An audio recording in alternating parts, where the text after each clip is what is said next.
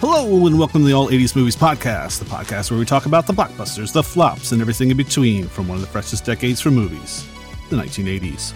I'm your host, Bill Banton. Along with me on this journey, revisiting 80s movies, is my co host, Jason Masek. Hello, Jason. Hello, Bill Bant. Hey, buddy. I'm excited. You want to know why I'm excited today, uh, Bill Bant? It's because I'm not going to give you time to answer. It's because we have a very, very special guest on a very special episode of All 80s Movies podcast. Joining us today, we have the one and only Seth Levit joining us from the Fish Tank podcast. Welcome, Seth. Appreciate you guys having me. I uh, I've been looking forward to this. Been listening to some episodes, watching some movies, trying to get my uh, my reps in here. I'm often called special, but not a special guest. So I appreciate that intro as well, and just uh, looking forward to having some fun.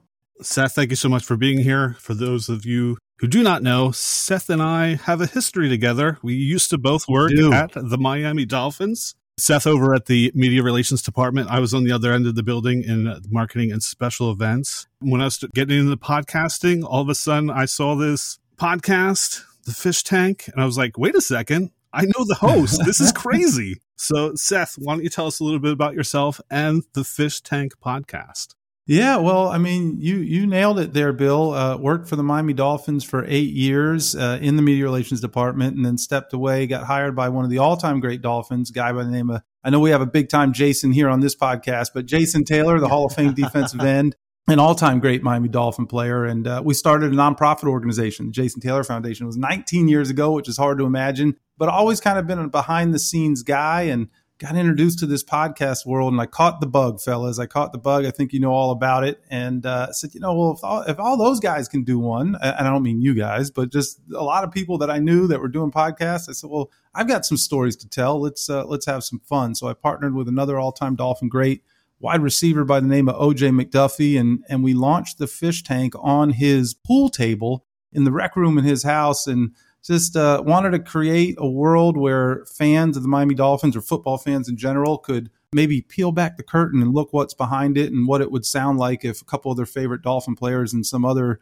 Yahoo was uh, sitting around telling stories that they wouldn't tell in public. And we created this podcast and it kind of took off. And here we are in our fifth season. We're now part of the official Miami Dolphins podcast network and having a lot of fun with it. I love it because when I first started listening to it, it was a lot of people that Seth and I worked with and just some of the behind yep. the scenes stories. Like I knew a version of the story, but maybe there was another version I hadn't heard, or just even right. some of the stuff from the players, even people who have covered the team in the past when I was there. So I'm a big fan of the show. And if you're a Miami Dolphins fan, even if you're not a Dolphins fan and just want to know the behind the scenes workings of a sports team, you should definitely check it out. I appreciate it, Bill. We like to say it's the greatest uh, Miami Dolphins tales you've never heard. It's kind of our tagline there. And, and we do try to tell some fun stories and get some fun laughs. But I want to tell a story here real quickly. So I know you said you worked with the Miami Dolphins, and I know you said you were in marketing and special events. Does your audience, does Jason even know what you actually did for the team? Jason does, but our audience yeah. does not. We've kind of kept it under wraps. Yeah, well, can can we reveal it? Can we do what I like to do on our show? I always say we like to show what's under the helmet for these players. Uh, you were under a different kind of helmet. So if you've ever watched any sport at all and you're a fan of the mascot, the Miami Dolphins have this like seven foot tall dolphin named TD. And Bill was, were you the first or the second ever TD? You were the mascot. I was technically the second, but I was there for okay. the first season because I Got initially it. had hired someone else. That person blew out their knee. They needed someone to temporarily fill in. So I was yeah. just supposed to be temporary. And then I think that we were playing, I think it was a Monday night game against Chicago against our future coach. Yeah. And that's when they're like, oh, you're going to have to take over for the rest of the season. You're the guy. You are the Tom Brady of mascots, Bill. I mean, that's what happened, right? You know, this guy, blow, the original TD, blows out his uh, his knee, and in comes Bill Bant, and you had quite a run. Yeah, 10 seasons. Now he's a first ballot Hall of Famer mascot. Yeah. That's no exactly kidding. right. And some great stories. I'm hoping that we can get Bill Bant to dive into the fish tank and talk about life underneath a different kind of helmet as the mascot. There's a lot of people that just don't know, and I just don't talk about it. And I'm almost kind of forgetting some of the stories of things I did. And just even just talking to you just is making me really reminiscent. I'm like, oh my God, I remember when this happened, this happened, and that happened. So I'm looking forward to, yeah, when I can uh, certainly come on the show and share my tales. Love it. I love it. Yeah, absolutely. I was going to share one little quick story because I do like to make it about me. Good for you, Jason. And man, it's just great to have you. You are a true pro. Uh, so I was doing a little research on yourself and I came across one of your, what I guess we call a simulcast. So uh, it was the podcast, but the video was on YouTube. And it took me back to my days with Bill Bant at the University of mm. Miami, Florida. And I remember being on the beach and tossing the pig skin around. And a gentleman walked by and he looked at me and he goes, he did like this weird double take and he looks at me and goes, Hey, you know who you look like? And I was like, Who? He's like, Zach Thomas? And I was like, what? Who's that? I just wasn't a big Dolphins fan. I'm a Bears guy myself personally, but he told me and then I looked him up and I'm like, okay, I could see that yeah. a little bit. You know, if you looked at me a lot younger with uh, no facial hair at the time and my hair kind of parted to the side. But so funny enough, when I was doing research on yourself today, I was watching the podcast with Zach Thomas just after uh, he got into the hall, and it was great. He's he great. He is. He is. There's a reason he's a, a Hall of Famer. Yeah. But uh, great, great show. Do you do great work on the fish tank, man? So I just wanted Thank to share you, sir. that. Absolutely. And not to mention the the Jason Taylor Foundation, but we we maybe will have you talk about that a little bit later. Hopefully. Cool. Well, I, yeah. Anything you want to talk about? As you said, I love making it about myself as well. So fantastic foundation. So yeah, we got we got to talk about it a little bit. Absolutely, would love to do it. Mr. Seth, thanks for sharing all that. But the simple fact is, we need to know more. so we came up with a list of rapid fire questions to ask you. Are you ready? I am ready. Seth, what was the first movie you ever saw in the theater? I had to go back and check with my mother on this to verify, but she confirmed it was indeed Star Wars, of course. Wow, 1977. Awesome. I was four years old, and she dragged my screaming behind into the film, and my world was changed. Nice. Oh, heck yeah. That, I mean, that's the first. Can you? That's the first movie. Not bad, saw. right? Everything was downhill yeah, from there, guys. Much. It was, it was all downhill from there. My uh. first in theater experience, though, that I can actually remember, because I and I love Star Wars and I enjoy now. My, my son and I have uh, continued that tradition and watched Star Wars, collected, build, you know, Star Wars Legos, all of those fun things. But uh, apparently that was indeed the first film that I ever saw. I don't have great memory of that in theater experience, but my first in theater experience that I can remember was, now wait for it, this is a big stretch, Empire Strikes Back, right? In 1980. So I do remember that. A lot has yeah. been built around that whole uh, the, that original Star Wars trilogy that was four, five, and six. Heck yeah. Great stuff, man. I also, yeah, as Bill, have those nostalgic memories of going to the theater to see those films. I definitely remember going to see Empire in the theater and Jedi in the theater with my grandmother, actually. Anywho, uh, second question Can you give us a quick review of the last movie you saw? Yeah, you know, I just talked about my son, and uh, we've uh, gotten him into the Bourne Identity, the the Bourne series. So we did just recently watch the original Bourne Identity, and it never disappoints. You got a young Matt Damon who is one of my favorite actors. He proves in this film there's nothing that he really can't do. He becomes a legitimate action star, and when I say action, if you've seen any of the Born films, we are talking some serious action from start to finish. None of it feels forced. It all feels organic and natural, and and it just never stops. And then who doesn't like a good film with this overarching theme of espionage and government's role as big brother and somehow to humanize a $30 million killing machine? Great stuff. What is your go to snack food when watching a movie? My go-to snack food, I would say I'm a Twizzlers guy when I'm in the theater. If I'm in the theater, I'm not a popcorn guy. I don't like getting all that stuff in my teeth. You know what? I'm going to take a break real quick and tell you a quick story. I'm going going full fish tank on you now, but Bill will appreciate this. So when I started in 1996, we had an undrafted rookie free agent by the name of Larry Izzo, who became a cult hero really quickly uh, for the Dolphins. He was a special teams maven, went on to play for the Patriots and win Super Bowls with them and everything. But he was a movie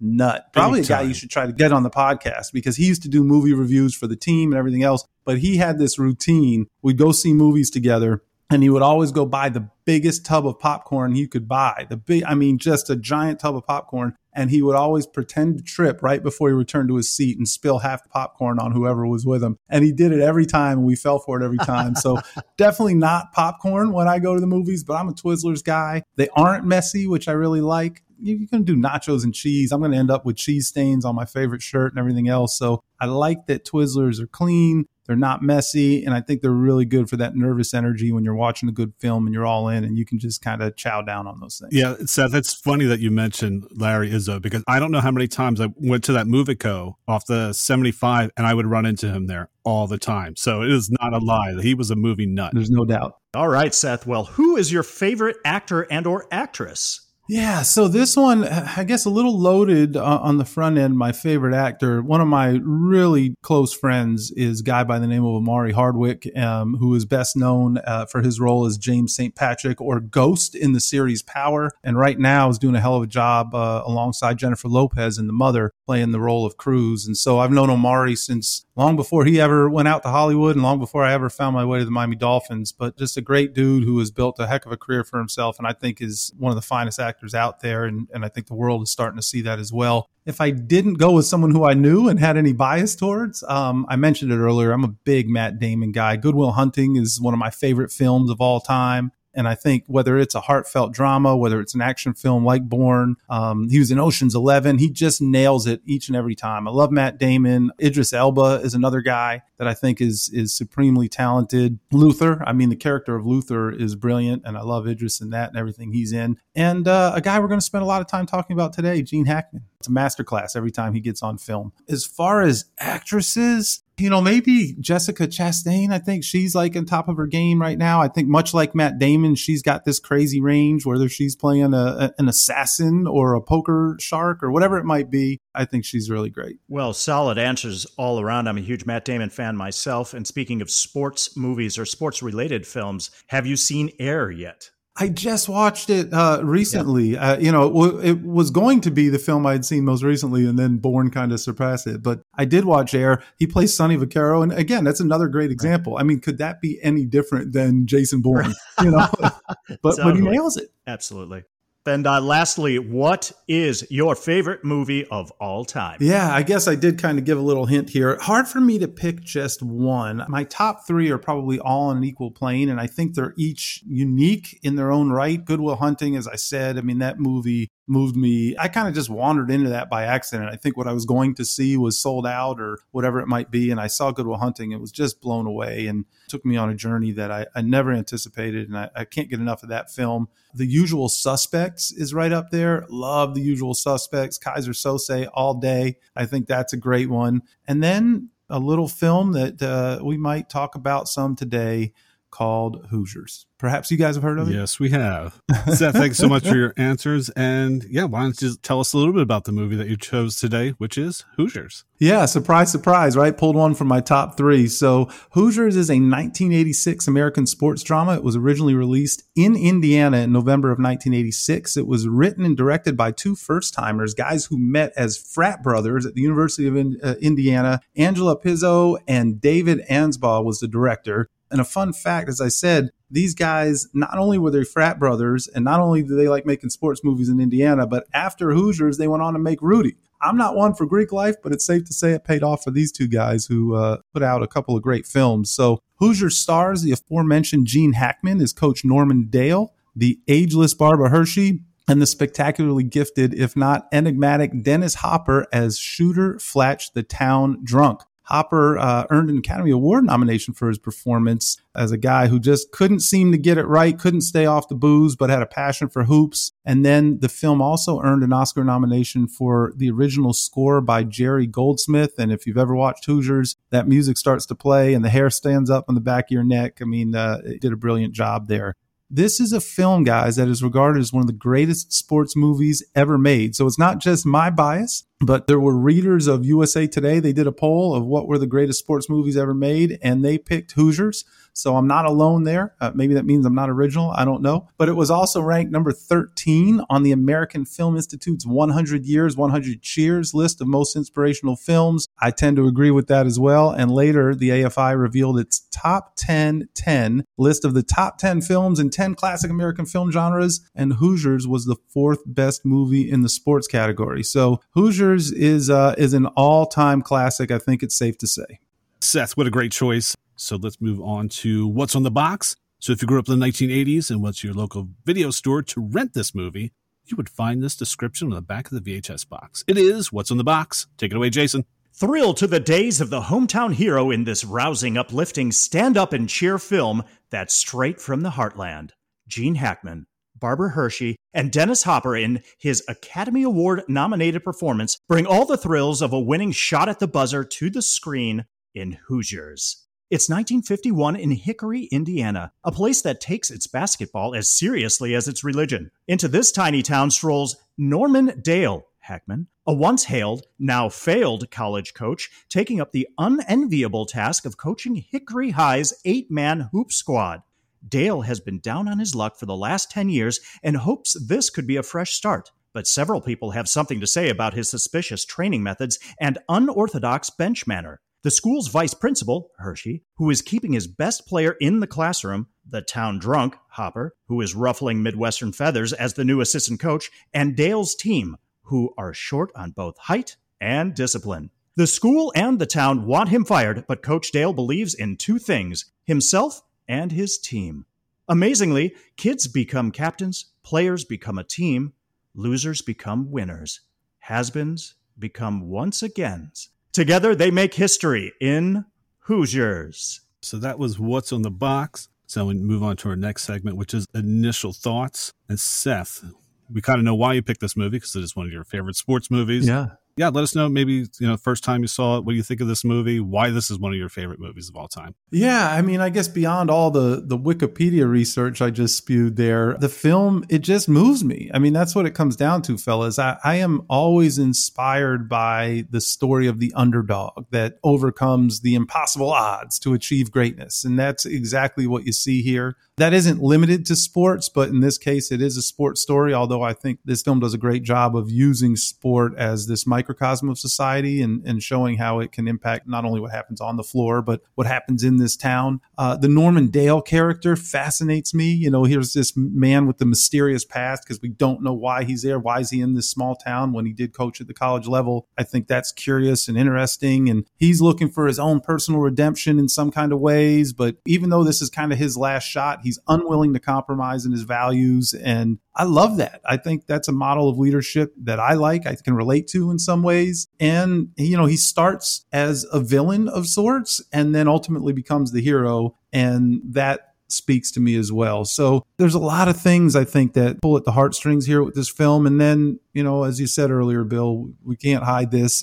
I happen to like sports. So if you get me a good sports movie and it taps into the sociology of sport, I'm probably going to be interested. You also have the nuance of that small town life where everyone knows everyone, everyone's in everybody's business. There's this politics of sport, particularly in a community like this. And then the adulation that comes with being a winner, things that are looked beyond. I don't like you until you start winning games or you're wearing my colors and all of a sudden you're my best friend. And all of those things happen here in this film. It somehow finds a way and it's all again, it feels organic. It's neat. It's not like it's all over the place. All of these things just kind of fall into place. It, like dominoes. These guys nailed it. It's incredible. they were first time filmmakers when they rolled this thing out. That is certainly amazing. Jason, I'm going to send it to you. What are your initial thoughts about Hoosiers? Well, Bill Bant, you know I've got some initial thoughts. So sit down. Oh, make oh, yeah, yourselves we know. comfortable. Seth, get ready. Uh, Seth, you nailed it. I'm going to touch on a couple things you touched on. Just well said, man. Way to introduce this movie with your thoughts. Gentlemen, I'm going to ask you a simple question to start us off. Do you feel better after watching this movie? Hell yeah. Without a doubt. Do you just feel better about life in general? Certainly do. Isn't this what life is all about? Isn't this the sole purpose of an 80s movie? Ugh. I freaking love this movie. And well, the music just gets you started, doesn't it? Jerry Goldsmith's bittersweet, beautiful score. Just gives you goosebumps from the get. Just knowing what you're about to get into. If you've seen this movie before, oh my goodness, I was ready to go. Okay, Gene Hackman. Oh, this is the man, period. End of sentence. This is Gene Hackman's movie. End of sentence. Is Hoosiers about the basketball? Of course. Is it an underdog story? As Seth said, yes, of course. Yeah, we get to know some of the players. We get to see some great highlight action from several games, but you don't hear actually that much from the players themselves. Jimmy Chitwood is the star player and speaks a total of count them four lines in the movie. And nails this movie, yeah, he does, just like his shots. That's right.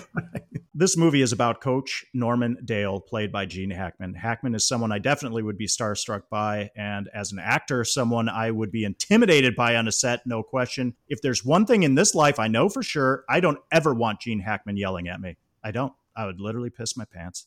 He absolutely commands. You can't keep your eyes off him. He's a leader. He's the wisest man in the room. He may not be tender or have the gentle touch or you may not want him in romantic scenes or a love story, but you want him as your coach, your mentor. He embodies strength and hard work and discipline. That's why he's perfect in this as well as every other film he's in. I actually uh, considered going over his 80s filmography here for a minute, but that would take much longer than I'm already going to take. And it's a decent filmography, but I found it interesting that most of my favorite work of his is actually kind of outside the 80s, either in the late 70s or in the 90s. It's interesting. Go check it out for yourself, folks. Listeners, chime in if you have a different opinion man, the opening shots tap into that part of me that really misses the Midwestern countryside. Uh, Seth, a little bit about me. I'm from a small town outside of Chicago, Illinois, out in the country, little town called Lindenhurst. So I see the wide open fields, the isolated barns on the acres and acres of land as far as the eye can see, the dirt crossroads, the wood telephone poles, the leaves falling off the trees, the golden glow of the light at sunset. It's all country romantic. This is a small town where dreams are born and have their beginnings. I mean, I love me that atmosphere, always have. It's here in spades whether it be the coach's short-lived like vetting process by the locals in the barbershop or the god-fearing town where a preacher paints his bus the team colors only during the team season or the fact that the coach is living in the back house of a farm that belongs to the principal of the high school or it's the kids shooting hoops in the dirt using a backboard attached to a barn. And of course you have to have the town hall meeting and not to mention towns with names like hickory oolitic cedar knob and deerlick. Doesn't get any better for me moving on. You said it, Seth. David Anspaugh, directorial debut. And I have to mention this for Bill Bandt's sake. Before Hoosiers in 1986, guess what he directed in 1985? That's right. He directed two episodes of Miami Vice. Hell yeah. Woo-hoo. Golden Triangle Part 2 and Rites no of Passage. Kidding. Seth, Bill, and I, we always have to get a shout out to anybody involved with Miami Vice on this show. Makes sense. yeah. I mean, Thank you. you. You're like, yeah. So why you don't have to explain that to me. I forgot that the introduction of this film, the opening, you know, there's some scenes I actually had forgotten about in this movie. The opening conversation between Coach Dale and Vice Principal Barbara Hershey, aka Myrna. So it was funny. I had some blind spots in this movie, some things that I had forgotten. Uh, watching Coach Dale's first conditioning practice, traumatic memories for me of doing ladders in the ba- basketball gym. I absolutely hated those. Oh man, Seth, you said it. What sports means to a small town is never to be underestimated. We know it, it's real. The sports can, in some cases, be their actual identity. The first hour of this film, I thought this here's an initial thought. First hour of this film for me is really about character building. There's basketball, but it's kind of featured in the background. It's not the main focus. The focus is establishing relationships, obstacles, stakes, mainly in relation to Coach Dale there's so many obstacles that we invest in within the first hour that the stakes really rise up. It's Dale versus the town, Dale versus Myra, it's Dale versus his own team versus his past. It's the question of whether or not Jimmy's going to play. Uh, you know, we get to know the players a little bit, but the first half of the movie, we just we get some highlights from the first few games that they're struggling in, but the focus is on how Dale is coaching in the game and how he's handling the pressure. This is, like you said, Dale's attempt at redemption, and now we're about to get into the game and how the stakes uh, the stakes are high because we care about everyone that's involved. It's just straightforward, smart uh, storytelling for a sports movie. Here's an initial thought for me. It's a palpable feeling at almost exactly the one hour mark after the town hall meeting when you know we've just moved into the second act and second half. It's then just bang. As soon as the town hall meeting ends, Jimmy Chitwood is now playing and the music score kicks in and we're off. Everything in the story is set up perfectly. Let's stop messing around. Let's go. The stakes are high because we care about everyone involved. Right. And it just then turns into the best sports movie of all time. So finally, this is what I'm going to say. And man, again, I just keep saying this over and over, Seth, because you just had so many great points, but it is about the feeling. So much of this about is about the mythos surrounding high school sports. I've been a part of it. Many of us have been a part of it in some way, shape, or form, for better or worse. But for me, it was one of the greatest times of my life. And those high school games do feel like the weight of the world is on you and the pressure is overwhelming, and the town and the school and your family are counting on you. And if you lose, it's the end of the world. So, with such a blend of competition and emotion and youth and pressure, it creates a world unto itself. If you emerge victorious, you're then on top of the world and you feel absolutely invincible And again, if you lose, you just want to die. So make no mistake, high school sports are a world unto themselves, and many of us can call back to that smell of the gym, the squeaking of the shoes on the floor, the uniforms, the painted brick walls, or for me, it was the smell of the grass or the touch of the field. But most of all, it's the memory of your teammates and coaches and mentors and the camaraderie and friendship built from playing a simple game. And that's why we go back to our small hometowns and we sit around with our old teammates and talk about the glory days because that's what they were. They were glorious, they were exhilarating, they were euphoric. And that's what this movie for me exemplifies and encapsulates. It's all those sounds, images, and feelings. That's what a good sports movie does. We love to relive the feeling through the movie. That's what I do through Hoosiers. I get high off the ending of this movie every time. And David put his hand in the bag and took out a stone and slung it, and it struck the Philistine on the head, and he fell to the ground. Amen, Hoosiers. Those are my initial thoughts. Bill Bant, what say you? Wow. Good luck finding that, Bill Bant. It's like between you two guys. I tried to prepare you. I tried. Holy moly. I, am ready to go play. I'm ready to suit up. Let's do it. Let's go. Yeah, I think between the two of you, you've already covered everything about this movie. And growing up, basketball was my sport. But up to that point, probably the best basketball movie I had ever seen was The Fish That Saved Pittsburgh. It came out in 1979 with Dr. J. Great film. So when Hoosiers came out, I was a freshman in high school. And I went with three of my friends from elementary school. We are going to the movies. Well, we were going to the movies to see Lethal Weapon, or that's what I thought we were seeing because I really wanted to see Lethal Weapon. And we went to the AMC Orleans hmm. 8, and on the marquee was Hoosiers. And all of a sudden, my friend's like, no, we're going to go see Hoosiers. I'm like, no, I want to see Lethal Weapon. And I got outvoted three to one. And I'm glad that that happened because this is, to me, the best basketball movie of all time. There's not even a close second luckily I did get to see Lethal Weapon the following weekend, but um, I'm glad they took me to see that because I probably would not have ever seen it on the big screen. I probably would have waited till it came out on video. I mean, everything that you guys said, I'm in total agreement with it. This movie is great. Gene Hackman is great. Watching it again to do the research for this podcast, Dennis Hopper, I never realized how amazing he. I mean, I know he got nominated for the Oscar, but every time he's on screen, yeah, he knocks it out of the park. This is a great movie. Looking forward to getting into it. So let's just move on to our favorite scenes. And Seth, why don't you start us off? What is your favorite scene from Hoosiers? My favorite scene from this film is one of my favorite scenes from any movie I've ever watched, but it's the opening game of the season. And Jason nailed it, right? It's all this setup. And you're so right. We had to care about all of the stakeholders for us to care about the ball, right? We needed to do that. And the opening game of the season, Coach Dale, steadfast in his efforts to instill discipline, his style of play, he tells the players, I know you guys remember how many passes? Four, Four passes, right? Four passes before anybody takes a shot and it's not going well, guys. These guys are forcing passes. They're turning the ball over. They're passing up shots.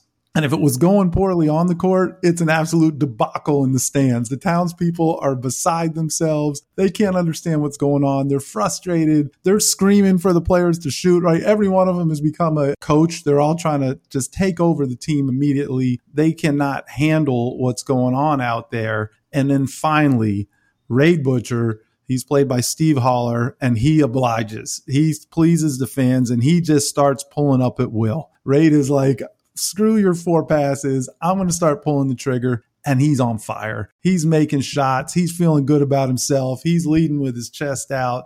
And Norman Dale is on the bench and his blood is boiling. Eventually, guys, he has seen enough. And what does he do? He pulls Rade out of the game, and the tension is thick on that bench. Every time you're on that bench, Rade is like, How am I not out there? He knows he defied authority in that moment, but he was trying to show you what he was made of. And it's unbelievable what's going on between those two guys. You want to talk about some great acting and writing. It's unbelievable what's going on between those two guys on the bench when really nothing is going on. But I, I'm just dreading what's going to happen between them. But Rade knows, like, I'm that dude. I did what I needed to do. And so he's taking his medicine. But then a player fouls out. Remember, the Huskers only have six players on the team right now because Norman Dale in the first practice kicked two guys off the team. They're a small school to begin with. So they go out there with six, te- six guys on the team. One of them doesn't even want to play. Ollie's the team manager. He doesn't even want to play. Five guys are out there. Rade's on the bench.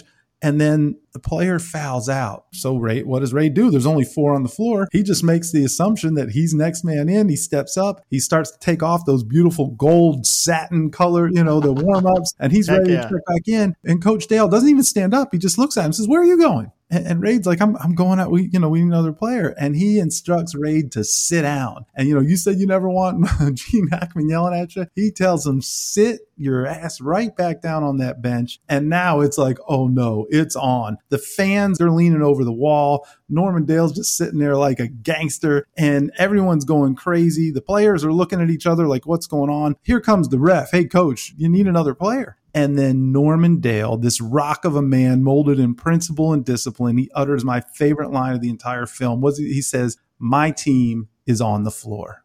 The ref hears that. He is not even questioning Norman Dale. He's like, okay. He turns around. He's like, I guess they're playing with four. He is not messing with them. He shrugs. He goes back. He gets ready to start the game up the players start looking at each other like, what just happened? We are in for it for not just this game, but the rest of the season. If this guy's willing to play with four people, and then I love that. You ever watch American Idol and then Simon Cowell will just steal the heart of some 11 year old and tell them how terrible they are, and and 5,000 people in the studio audience start booing and Simon Cowell just kind of waves him off. Like he doesn't even care. He's like, this is what I'm here to do. Norman Dale, they're, they're jeering, they're going crazy. And he just waves his little book at him, doesn't even care. He knows what he's doing and he just keeps it moving. It's just an epic scene. And I love that he has set the tone for these players for the rest of the season. They know in that moment that this guy is not here to play games. And I also have to believe that like that night, that's when all the townspeople went home and started to petition for the removal of Norman Dale. Like, you know, we see it later at the town hall meeting that you talk about, and you find out, wow, they've been working on it. I have no doubt, fellas,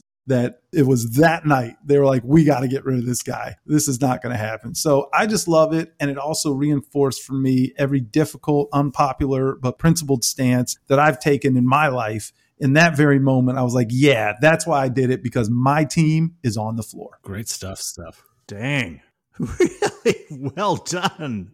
I appreciate it. Definitely two moments in that scene. The one, like, he is squeezing that notebook so tight. You're expecting to see water come out of it because he is so mad that they are not following what he does. And then it gets scared because when the game's over, which is cool because we don't know what the score is, but we certainly know they lost. But we don't need to see what it is because that's not important. The important is he's trying to build a team here. And he goes in the locker room and he starts yelling at the players and he tells them, think about if you want to be on this team or not. And like you said, he only has six players. You go to practice right. on Monday and only three show up. But for some reason, yeah. they all come back. So there is something going on. There is a connection. They do understand what he's trying to do. But in that moment, it's your first game and the crowd's all against you. They're not seeing the big picture. They're just seeing the here and now. And that's, just just makes it amazing. It's like because up to that point, Norman Dale has almost isolated everybody in that town. Yeah. and it's not all of a sudden mm. he pulls a magic trick and is like, look, we're winning. No, we're losing. Yeah, with four players. How's he going to turn things around? You're right. You know, I didn't even mention one of my other one of the other great moments in that scene. So his old buddy, right? His old buddy is Principal Cletus Summers. Which how oh, great yeah. is that name, by the way? Cletus Summers. Awesome. The only name better than Cletus Summers is the actual actor, right? Sheb Wooley is. His, you should just you know, get the so, name. Yeah. I know it's so great. So Cletus leans over to him and he's like, you know, and he took a gamble. He brought in this coach with this mysterious background. He knows what happened, but he's giving him this chance at redemption. And he took a gamble, and all of a sudden he sees him playing with four players. He thinks that they're not going to make it out of there alive. And he leans over and he says, What are you trying to do? And I, I just, I just like, even his buddy is questioning himself in that moment. Oh, yeah. It's so great. Oh man, just awesome. I think you guys have covered that scene pretty well. For me, you know, I kept thinking about well, one, I want to comment on the names again because you're right. Cletus is you got. I mean, to have a Cletus in a small town, perfect. But I've never known anyone named Rade. R A D E. What a great name! Great name. For the longest time, I thought his name was Ray, just Ray, R A Y, but it's Rade. I yeah. just picked up on that this time around. Speaking of Hackman as coach Norman Dale, the internal fortitude you have to have because that you nailed it. That line when he looks at the ref and said, that's my team. That's my team on the floor. The scene previous, there's a pep rally at yes. the school. And that's a very impactful scene. I was tempted to put it in my favorite scenes, but I was tempted to put every scene in this film in my favorite right. scenes. So in the pep rally, when the crowd just comes to a dead silence when he tells them or he's going on about how they need to respect the team and he looks at them kind of with a dead eye stare and says this is your team because they're chanting jimmy we want jimmy we want jimmy or something of that sort. And he said no this is your team. And he's so steadfast in his belief of how it's supposed to be run and how it's supposed to be done and he's going to stick to his guns no matter. He's unwavering. And it's so impressive because i kind of think of it too like in the entertainment world as you may know nothing is worse than a director that doesn't know what he wants and here we have a team and we have a coach that really knows what he wants, but he also understands that he's got to break these guys down and then build them up. We under, he says as much. They almost have to lose before they're going to win. They're going to have to take a step backwards before taking two steps forward. And to stick it out and know that he, like Bill just said, he's made an enemy of everybody in the town and that he's got to stick with it. It's tough, but you've got to respect him. And if he were to ever waver, everything he stood for would just crumble in an instant. Agreed. And the t- they would just go back to the way things were before and most likely not accomplish what they do. And then, like Bill was alluding to as well, or speaking on, was the moment after the scene in, in the locker room.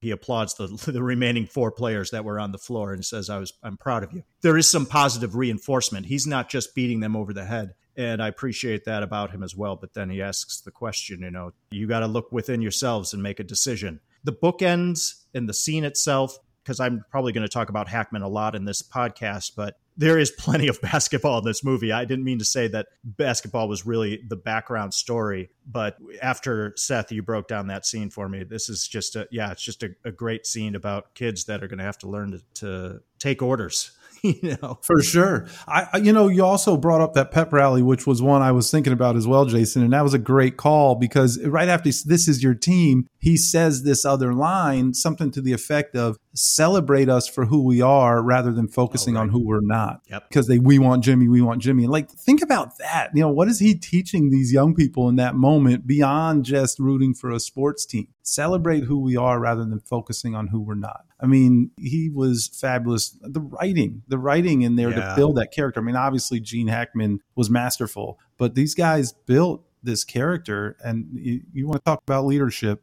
He was yeah. a leader. All right, Jason, um, on to you. What is your first favorite scene or moment of Hoosiers? Well, I'm calling this Stuck in a Small Town because this is actually I believe, before the first game. So I'm going to take it back just a little bit. I'm talking about the conversations. They're back to back conversations, one between Coach Dale and Jimmy, and one between Coach Dale and Myra. That's Myra Fleener. We do know that Coach Norman Dale is the new guy in town. Everyone's looking at him sideways. The so called heads of the town attempted like a vetting process, an interview at the local barber shop, which is great. Like that's where they all convene. That's where they all decide to hang out and do this pretty aggressive interview, actually. Now, we know Coach Dale has had a heated discussion with George, the assistant coach, at the beginning of Dale's first practice with the team, resulting in George's dismissal. and then we know Vice Principal Myra Fleener. We understand that she is the now guardian of Jimmy Chitwood, uh, which is important uh, we learned that Jimmy's father had passed and uh, his mother is sick. And since the coach, the previous coach to Coach Dale, had died, he's uh, kind of become an introvert and decided to quit playing ball. And so now Myra, the vice principal, is looking after Jimmy. And he is mo- more, you know, everybody makes it quite clear, especially to Coach Dale, that he is Hickory's star player, that being Jimmy. And we know Myra is especially skeptical of Coach Dale and doesn't want Jimmy playing for him. Okay, so that's kind of the setup here. So great. Cut to this scene when Coach finds Jimmy outside the school shooting hoops on this dirt square patch. And it's a two hander scene. You know, it's just a two actor scene. And Coach walks up in his great leather jacket and his all of his presence. And Jimmy's just doing what Jimmy does, doesn't miss. It's just, you know, swish after swish. And you just hear that ball going through the hoop and Jimmy just keeps stepping back and taking the shots from a distance. And coach says, Hey, you know, I didn't see you in class today. And this is always interesting too, back in the time, you know, when I remember in high school when the sports coaches were also teachers. So they were doing both. And he didn't see Jimmy in class that day. And he goes into this monologue, and I'll speed through it. But he says, uh, You know, in the 10 years that I coached, I never met anybody who wanted to win as badly as I did. I do anything I had to do to increase my advantage. Anybody who tried to block the pursuit of that advantage, I just push them out of the way. It didn't matter who they were, et cetera, et cetera. And then he just says, But that was then. And then he looks at Jimmy. Meanwhile, Jimmy, not listening, really. He's just making shots, making shots. Coach Dale says, You have a special talent, a gift, not the schools, not the townspeople, not the teams, not Myra Fleener's, not mine. It's yours. Do with what you choose because that's what I believe. I can tell you this I don't care if you play on the team or not. It's just a great little monologue. And so Jimmy makes every single shot throughout the entire monologue until Dale says the final line I don't care if you play on this team or not. Jimmy wasn't expecting that. Brick, he misses the shot and then takes a moment to think about what Dale just said. Dale walks off. Jimmy just goes back to making his shots. It's just great because you think maybe at first Dale approaches him maybe to recruit him. We don't know. We just know that he's steadfast in his beliefs. It's kind of been proven to this point that he's not going to budge. He doesn't care what Jimmy's going to do. He's going to work with the players he's got.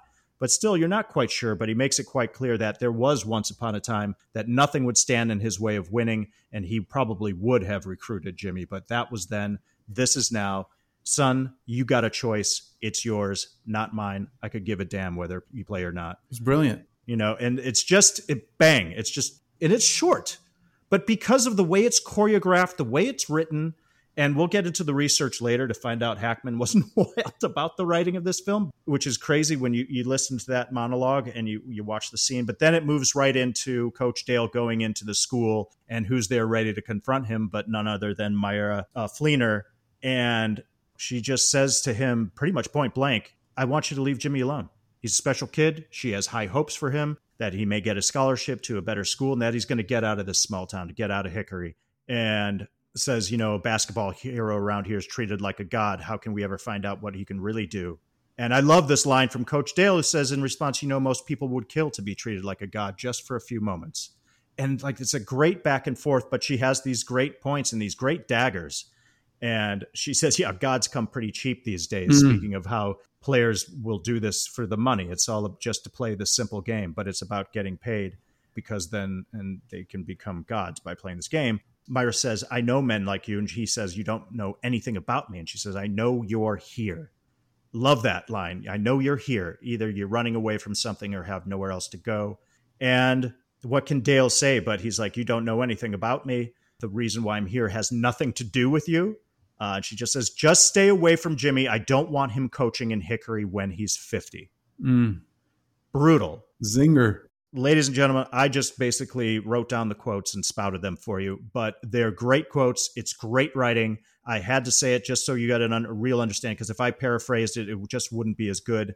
But the point being is, I know what it's like to be in a small town and want to get out, but there are the adults. There are the adults that want better for you. And she sees what Jimmy could become, and she sees the people around her that do sit around and talk about the glory days, these sad, sad men oh yeah, he calls them. I've seen them, the sad ones uh, that sit around, and she she just doesn't want him to get stuck, and is kind of a little bit going after Dale, and he's trying to defend himself a little bit and saying, "You don't know who I am or why I'm here." But uh, it's great writing. You see both sides here, and you understand a little bit of again what sports mean to the small town and what can happen to uh, the kids that don't concentrate on school but only the sports and then get stuck in their small town. So that's I find those that great those back to back conversations uh, impactful. Such a great choice, and I got to tell you, Jason, it, it, you know, you brought up an interesting point. Is that when Norman Dale walks out there to talk to Jimmy, the assumption is that he is going to try to convince him to play ball. He's only got six guys; one of them won't even listen to him. And here's this brilliant talent, and right. it's exactly the opposite of what he does. But to your point, Myra Fleener is looking out that window and she just knows in her heart of hearts that that's exactly what he's doing because that's all anybody else does. They basically try to take advantage of Jimmy's talents for their own gain. And so she's just made this complete assumption. And then she does confront Norman Dale. He does stand up for himself a little bit, but he never says, I didn't ask Jimmy to play. He doesn't reveal that. Mm-hmm. He allows Good her point. to believe what she wants to believe but he told that kid what he felt he needed to tell him in that moment. It is really so powerful. And it just, um, Bill and I worked around some head coaches in our days with the Dolphins. And I always say that you don't have any idea what it's like to work for a living until you work for a head coach because the expectations are just so different. They're just built different. To lead men at that level, uh, it, it's just a different thing. And I thought Hackman's portrayal of this coach, it was so authentic for the coaches that were true leaders. You know, we've had some guys that have gotten queasy uh, in their time as head coaches, but, you know, for the guys that were really leaders, I mean, he just checked every box there, and that scene exemplified it. Great call. No, great call, Jason, because I initially had that down as my first favorite scene. it was so good to go first. Let me just say thank you for letting your guest go first. Please add on to it, Bill. Yeah, what, I think uh, the two that? things I really like about that scene is a, you know, part of me is like, oh, is he trying to pull some reverse psychology by telling him he doesn't want him on the team? Maybe that he will get him on the team. But when he says that first line, before I would have done anything to be a winner, back then he would have done anything to get Jimmy on that team. And we know there's a past that we don't know. There's a story still we don't know about Coach. And when that is revealed, that even makes that scene, it props it up a little bit because you know if what happened to Coach Dale in the past hadn't happened, he would have been heavily recruiting Jimmy at that moment. He would have got him to somehow play on that team. So I think Coach Dale has learned something in himself also by telling Jimmy this because he realizes, you know what? If the kid doesn't want to play, why should I force him to play? It should be up to him. And I know the whole townspeople want right. to play, but it's really his call. And he's letting them know if you want to play, great. If not, we'll be fine without you. When you watch rewatch the movie again, you see that scene. There's there's just so many more of the pieces that kind of fit in. You're like, oh yeah, okay, this makes a lot more sense. That's a great point that's all the callbacks to it is a great point. The other thing that I absolutely love is, and you're right, he hits shot after shot after shot without missing, and there aren't a whole lot no. of cutaways. I mean, it's not like there's somebody on a crane dropping balls, and he just, you know, Maris Valainis was just draining them. And you know, I think we'll get to this at some point in the podcast, but apparently, you know, he, he the actor said he just ignored anything Gene Hackman was saying to him right. and focused on making shots, which was kind of what was happening in that moment, and he just kept draining them until he does get that zinger at the end and bricks. Yeah, it, it's great. What I'm thinking about while you guys are making so many great points about this is the just the topic of uh, life experience and what is important. And it is a matter of perspective, and that's what we're getting here a little bit, especially for Myra you know, you brought this, I think you both brought this up because you're talking about like head coaches in the NFL, but there are coaches that have life experience. And he, this character of Norman Dale, obviously was a college coach, but then took 10 years off, was in the Navy. He had been away from the game for a total of, I think, 12 years, but obviously has a lot of life experience that he brings to the table. And I don't know how much Myra is aware of that, but Myra has seen a lot too. She's left the small town and come back. And the thing is, sometimes the kids just don't understand that there's more to the world than just the game. And they don't you know you don't want a child or a youth to have the blinders on and think that the only thing that's worth spending your time on is playing a game and winning and getting the adulation as you mentioned earlier Seth. It's a great word because we crave it. We want it. And you're a big fish in a little pond. I mean i loved living up in a small town when you knew everybody and you felt seen but there's more to the world. And she just sees the potential in him and the game doesn't have to be his focus and what's important. But everybody wants different things, right?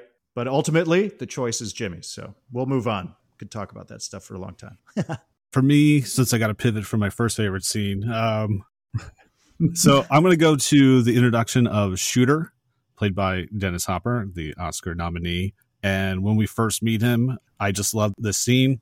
So we have Coach Dale and Cletus, and they're at the diner and they're just kind of eating some pie or whatever. And then here comes old shooter stumbling in, and you can tell uh, he's a little bit inebriated. And he goes over to Cletus, and Cletus goes to introduce him to Coach Dale, and he's like, "Oh yeah." Cletus, did you tell him about the time and the such and such finals? And it was the last shot. And he's like, five, four, three, two, off the hand. Missed it. and then he, he, throws in really quick. I was fouled, and great, you can tell he's been uh, unfortunately reliving that moment for uh, most of his life. Then he kind of leans over to Cletus and you know asks him for some change.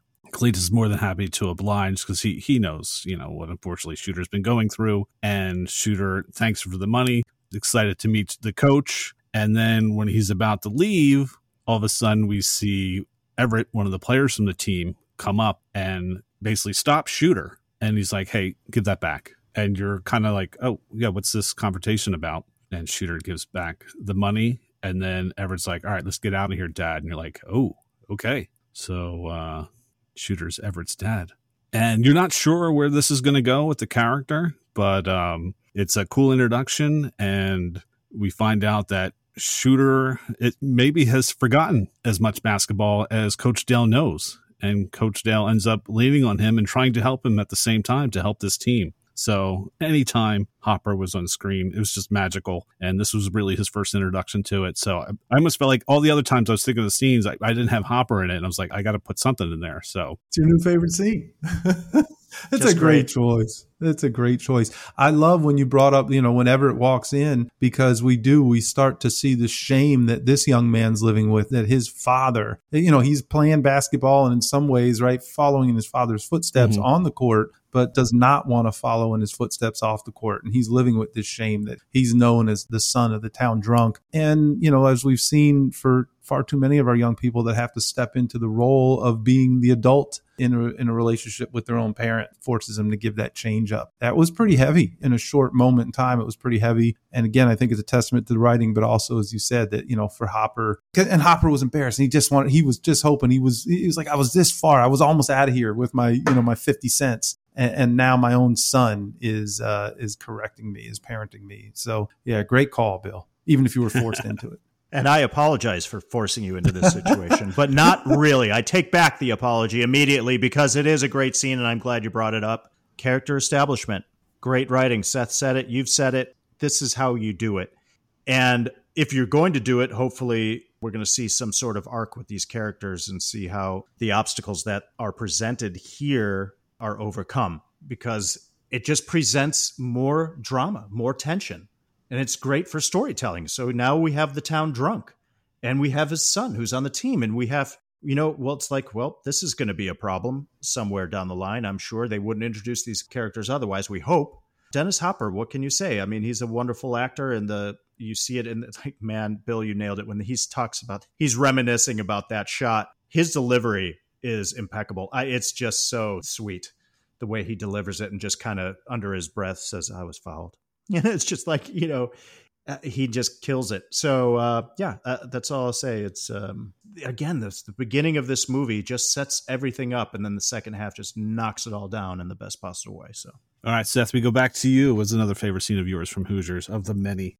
Oh man, there were so many. There's two that I'm wrestling with, and I'll I'll pick one. Hopefully, leave something for you guys as well here. But you know, you brought up the town hall meeting, uh, Jason, and so the townspeople are there, and they're hooting and hollering, and he's won over Barbara Hershey at this point, and so now she's she sees what's happening here and talk about a 180 she's devastated that she realizes wait a minute he not only has the best interest for jimmy he has the best interest for really everybody he's in who, who he's touched as he's walked into this town uh, you know, you talk about going from from zero to hero in her eyes, and she sees the way things are moving, and they get up there and they essentially say he's done, he's out of here. Norman Dale is like, yeah, I've kind of seen this movie before. He's, you know, he's bothered by it because he's doing good work, but I, I think he's lived this experience and he's been run out of a town before, and we we understand that now. But then what happens?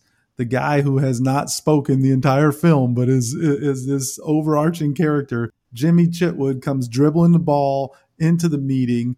All the players are staring at him. And he takes the ball, and who's he hand it to? He just kind of pushes it into Ollie's chest. Like, so, you know, you want to talk about leadership. Here's Jimmy that is this this mysterious character. Everybody's talking about him. And he finds the lowest guy in the totem pole and he lifts him up by handing him the ball, walks up there. I got something to say. And, you know, I think it's about time I start playing ball again. And I love George. I told you once we got rid of him. he says, but if coach goes, I go. You know, I'll only play if he stays. And the townspeople in your face, they're like, wait a minute. And there's nothing they can do about it.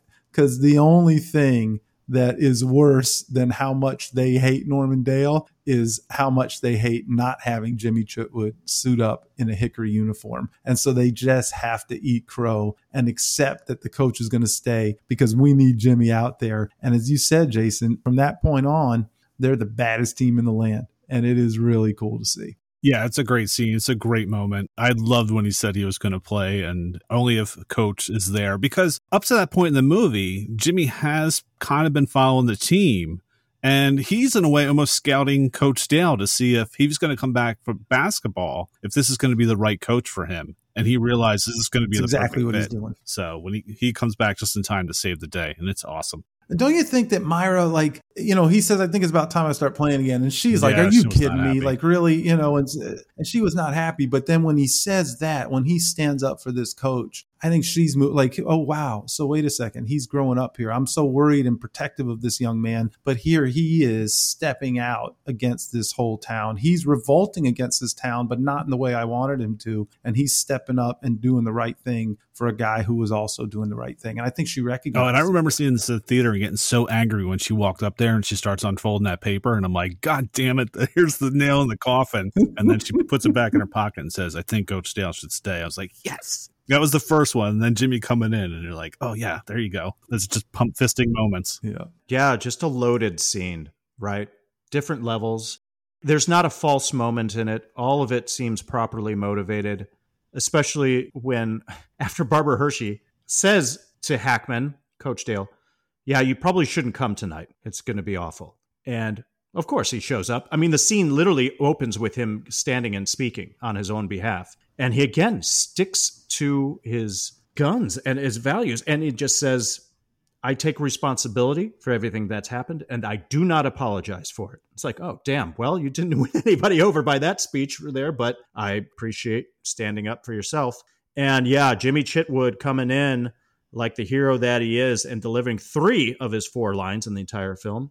And uh, that is a tender moment. I'm glad you called that out, Seth. That's interesting with because there's so much that goes on. Bill and I talked about this in our recent pod about the looks in a film. We were talking about Platoon, a look being worth a thousand words, and the look that Barbara Hershey gives Jimmy while he's standing up for Coach is wonderful because it, it is a, a mini arc unto itself, right? You see her kind of frustrated, but then it turns to a look of pride in, in Jimmy and being proud of him as if he did make his own choice and he made a good choice and he made a, a well thought out choice. And that tender moment as he walks by and she reaches out and touches him on the arm just says everything. And it's just that's a smart actor, great direction, and uh, just a great performance by her because you see her getting a little teared up in the moment. It's just like, wow, this is such a should be such an easy scene, right? We see town hall scenes all the time in these movies. It's the crowd, it's the mad mob going, "Are outrageous! We want them out!"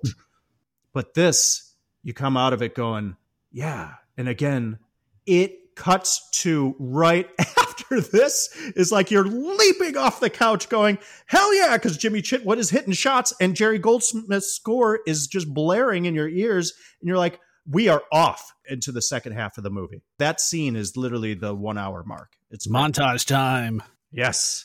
Who, ever, who doesn't love us? 80s sports That's montage, right. right. Jason, back to you. I got nothing else. I'm done. Have a good night, John. All right. My next scene, speaking of the great uh, Dennis Hopper, I'm calling this the first last shot because there's a there's a few different last shots in this in this movie and I'm calling it really uh, Shooter's chance at redemption. We know that Shooter, he's the town drunk. He's got a problem with the drink. But Coach Dale has decided to give him a second chance because early in the film, we understand that Shooter was a player himself and he makes a little nighttime visit to Coach Dale's. We know that, well, Shooter would make a great scout. He knows the game inside and out. He's already scouted the, the next team that they're about to play. And because of this, Coach Dale figures, well, maybe, just maybe, if I could get Shooter to clean up, he could be my assistant coach. And he approaches uh, Shooter with this idea. And Shooter then does show up all clean cut, looking like a different man. He's shaved, he's showered, he's wearing the same suit he got married in, but he looks sharp. It's impressive. So he shows up to be the assistant coach and he cowers and he shrinks at the opportunity the first time around. But the scene I'm talking about is the second time around because we know it's tough, you know, when someone is dealing with the disease of alcoholism and uh, Shooter has fallen off the wagon and Coach has gone to his place and he's already, he's dunking his head in the cold water trying to get him to sober up and saying, "I need you, I need you, you got to be there." Shooter does uh, show up and is aware. And the thing is, in that scene, when Coach Dale is trying to get Shooter to sober up, Shooter says to him, Okay, but you can't yes. get kicked out. Whatever you do, don't get kicked out because it scares the hell out of Shooter yeah. when that happens. He's already nervous. Being sober is not easy for him. And when he is sober, he's very fearful. And then to be put in, in the spotlight like that as the assistant coach now on the bench, we saw what happened the first time. He just sits down on the bench and can't speak a word. But this time around, uh, the game is being played, and gosh, a foul occurs. And this is just a great moment because it's a teaching moment. This is where we see Coach Dale at his best because he starts complaining about the foul that's occurred in the game. And we know that our Hickory Huskers are doing well at this point. So Dale knows what he's doing. He knows he can afford to take this moment and bring his assistant coach into the light, so to speak. So what happens after the foul occurs is that Dale is about to approach the ref, and one of the assistant coaches knows right away what's about to happen. He starts to pull Dale aside, and Dale goes, "No, no, no! I just, I just, I just want to discuss this with him. All right." And I love it because he goes goes right over to the ref and goes, "You got pigeon shit in your eyes." it's just like goes from zero to hundred, and, and then just leans into the ref and goes, "Kick me out of the game. Kick kick me out of the game." And the ref's like, "What? What?" He's like, "Yeah, kick me out of the game, or else I'm just gonna blow up and make a scene." It's like, "Oh, okay, you know what you want. You're out of here." And then Hackman immediately is like, "That's ridiculous." it's just great, so good. And he gets kicked out. No, before he gets kicked out, excuse me, he goes back over to the bench and looks like leans over and looks right at Shooter and says, Well, I've done it again. It's up to you now. and Shooter's like, You got to be kidding me. No way. So Dale is out, but he knows he has to do this in order to build up Shooter's confidence. So it's great. So now all the play- players are huddled around Shooter. Mainly, of course, it's focusing on Everett, his son and they're all looking at him. We know that uh, Shooter shrunk at the opportunity before, but here Everett helps him out a little bit and says, "You think number twenty-two is going to take their last shot, Dad?" And Shooter says, yeah. He kind of comes to and says, "Yeah, probably. They've been picking low all night. Rade, let yourself get taken out. Uh, buddy, drop down and take his place. Close that lane." And so here now, Shooter comes alive, and at another point now the timeout is called in between these uh, scenes with shooter and shooter gathers them around and says all right boys this is the last shot we got we're going to run the picket fence at him merle you're the swing man jimmy you're the solo right everett uh, merle should be open on the other side of that fence now boys don't get caught watching that paint dry and they all smile such a great line so they run the play and boom winning shot goes in the huskers they win the game great music again the score is uplifting but to see that look on Hopper's face playing shooter, because he just needed a win. He just needed a win and he got it. And it was smart for Dale to put him in this position and put him on the spot. And that brief moment he shares with his son Everett after the game when his son says, You did good, Pop. You did real good. See, that almost brings tears to my eyes just saying it. Really, I get choked up.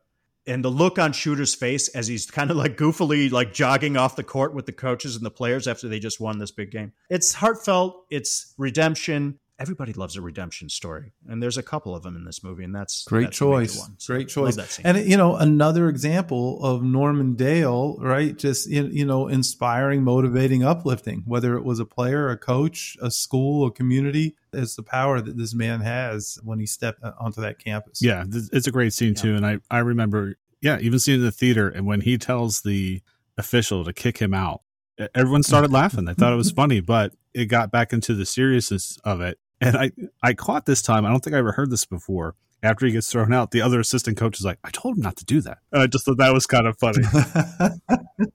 he did too. But no, great, great choice, and great to see uh, Shooter step up because in the beginning there, he is if he could be a turtle, yeah, he would be totally ducked into that shell. He's just trying to make himself as small as possible, but luckily, players kind of give him that nudge, and he goes from there.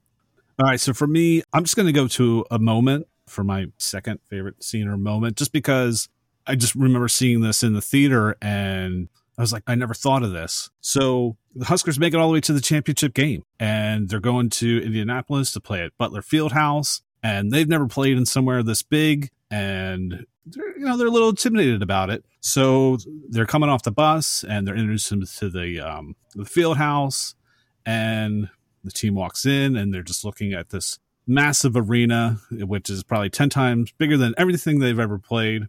And all of a sudden, Coach Dale just pulls out a tape measure and goes, "Buddy, run this to the the free throw line. How far is it?"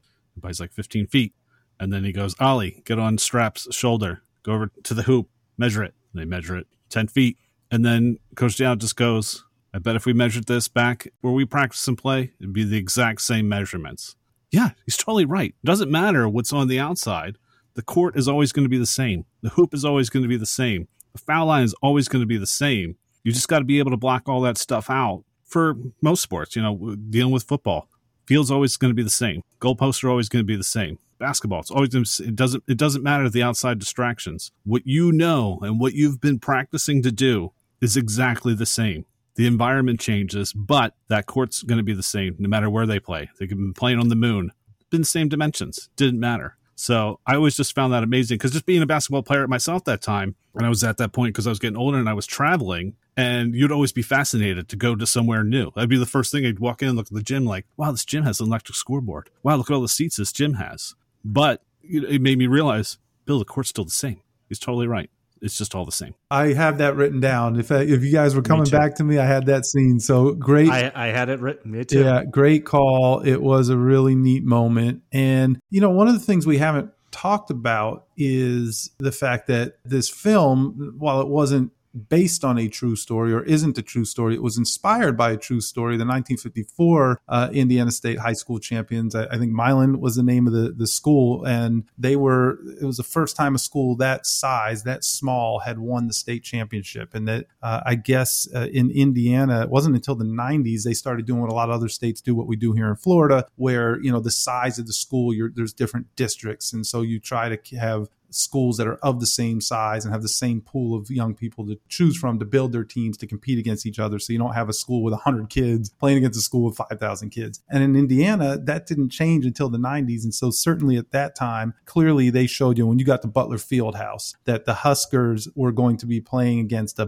big city team, a bigger school, kids that were just more worldly, had been exposed to more things. And so these kids hadn't been outside of their small little universe, which in so many ways right, Barbara Hershey's character was trying to get them to see a bigger world. And basketball did get them there, uh, but they needed to be reminded because they were in awe and the moment could have gotten too big for them. But Coach Dale made sure that it didn't exactly the way that he did for you, Bill. So, uh, yeah, I thought that that was a really cool thing. And that was something that was happening there is that these it's not just that they were getting to the state championship is that it was i think you mentioned it at the beginning maybe on, on, what was on the box jason but it was david versus goliath in a lot of ways. And that buildup of them to get outside of this little tiny five mile radius of an existence and to walk into the big time and to not be swallowed up by it because he broke out this tape measure. And they kind of laughed. They kind of chuckled, right? The players when it, they were like, like, holy smokes, it really is the same size. Because that's the last thing you were thinking about is how tall is the rim. Because way past that rim, I just see stands that go on forever. So yeah, that was a very, very cool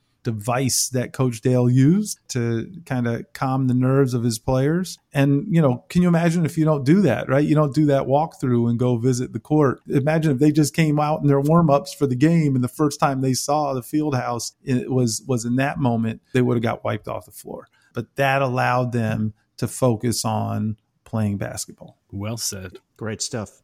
Uh, yeah, I didn't have much to add except for, it just made me think of the fact that you know people get playoff jitters. You get it, things happen when you get to the playoffs, when you get to the finals of any sport. Obviously, Seth, you can attest to this, and I'm sure Bill knows too. But I mean, you hear it every time you watch a broadcast when it comes to the playoffs or the fun. It's like when a team gets out there and they are discombobulated because they're just not used to the setting.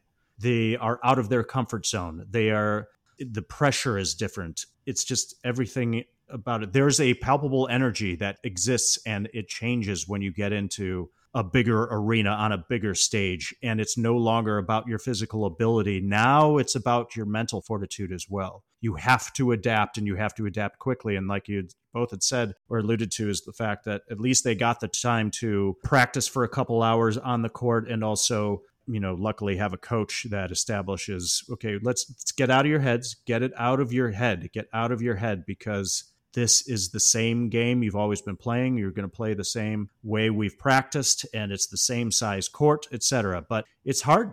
It's just hard. It's just different. It's just different when you get onto a bigger stage. I always think when I watch the you know March Madness and they get into the onto that this the court is raised a bit, which is strange. It's just something as simple as that, where you're in a different. This looks different. This feels different. I, I'm not at home. I don't have home court advantage. I don't have my friends here. It's everything is alien, but that's mental. You're still playing the same game. It's hard, but this movie does a great job in that scene, especially showing the scope of that stadium. Yeah, and after watching all the games in their small uh, in their small gymnasium to go to a field house is like okay, we're on a different level. Good stuff. Yeah, absolutely. We're going into our Swiss cheese and complaint department. Okay, so moving on. Why do we call it our Swiss cheese? Because although this movie may be delicious, it certainly has hoop holes what plot holes, bloopers, or general complaints would you like to file with our complaint department? Seth, why don't you start us off? Yeah, and tough to to complain about one of my all time favorite films and and, and a, just an absolute classic. But since we're here and that's the exercise and that's that's the mission, I'll, I'll dig into a few things here. And, and there's a couple that jump out at me. And one, as much as we've talked about the great writing and the great performance of uh, both Gene Hackman and Barbara Hershey, there's this interesting relationship that builds throughout the film between Hackman and Hershey. And I always found it awkward, especially as a younger person. It's funny now when I look back, because to me, Gene Hackman just seemed like this old coach. She talked about a coach in your 50s. Meanwhile, I'm about to turn 50. So now I look at it and go, well, he's not that old. But in the, you know, when, when I watched that film uh, as a much younger person, he seemed like exactly what you got there this old kind of washout that washed up on the shore of hickory so to speak. And uh, and barbara hershey was young and beautiful and at first they had you know they were adversaries but they just had this little weird dynamic that was starting to build and then it ends with this awkward you know he he they're walking there and, and just out of nowhere he gives her this kiss and you're like well wait a minute how did that just happen? And she's got to be 25 years younger than him and what that felt awkward to me. I don't think it needed to happen. I don't think there needed to be any romance between the two of them. I thought that they just could have built this respect for each other in that moment yeah, I, I, think that that was clumsy. Uh, I think is the word that I would use in, in, in terms of the way that filmmakers built that relationship there. I do, you know, in doing the research, I guess initially the Norman Dale character was supposed to be a much younger man which was kind of funny early on when he first walks in. She says, Are you the new basketball coach? And he says, Were you expecting someone different? She said, Younger, maybe. Um, so, you know, I, I, thought that was interesting. But that I, I, just felt that it was almost a little bit creepy as there was this unspoken enforced chemistry that they uh, they tried to impress upon us. And so so that was one of the things that jumped out at me. And the other one, guys, can can someone tell me when Buddy was reinstated on the team? I mean, he gets thrown off the team in the first practice. Good point. The one coach says it's your funeral. And uh, and then next thing you know, as you said, he's telling Buddy to go measure, get the tape measure, or or I, I think in the scene with Shooter, Shooter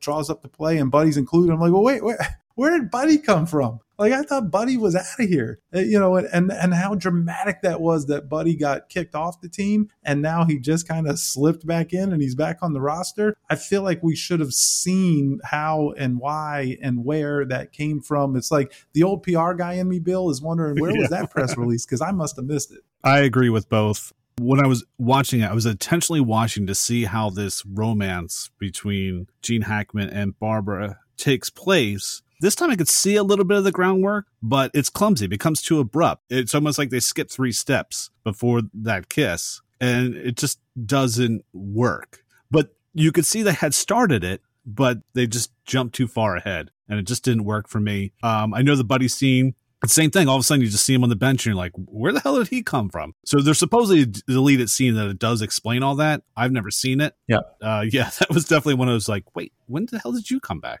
and you know, how do you sneak that guy of all people? How do you sneak him? If they had had a different player, if there was just some random player that you hadn't seen before and he was there, that almost would have been less offensive to me than the guy that we dramatically yeah. threw out of the gym on practice yep. one right after George got tossed. Yeah, it's, it's certainly something that needed to be cleared up.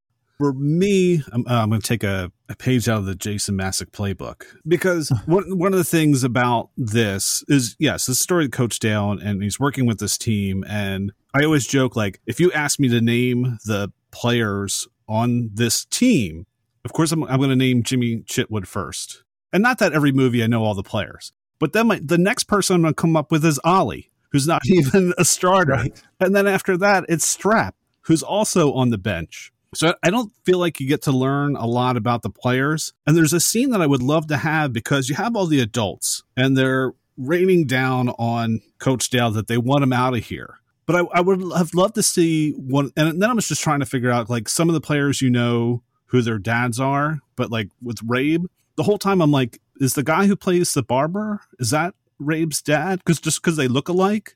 But I, I really would have loved to see one of the dads confront one of the players about Dale and the player go, No, mm. this is my coach. This is what he's been doing for me. Just so we can see how the players actually respect Coach Dale as a coach and they want him as the coach. And I think that's kind of I, I just wish they had that kind of moment somewhere throughout the movie. I, I, wanted to see a little bit more emphasis on the players. Interesting. And I know most of the guys that brought in weren't really actors or trying to find more players, but I, I would just want to see that scene. Just one of the, you know, they're coming home from practice and, and the dad just like, oh, you know, this coach Dale, he just sucks. I don't know why he's here. We should run him out. And then the player just go, no, he's my coach.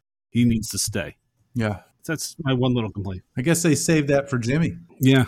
Yeah, valid complaints all around. To speak on what you were just talking about, Bill, I completely agree. It's interesting upon this revisit of this film how, again, I said in the beginning that this really is Coach Norman Dale's story because the focus obviously is on the basketball game and how it is coached and played and won, but we're really following Coach Dale's arc.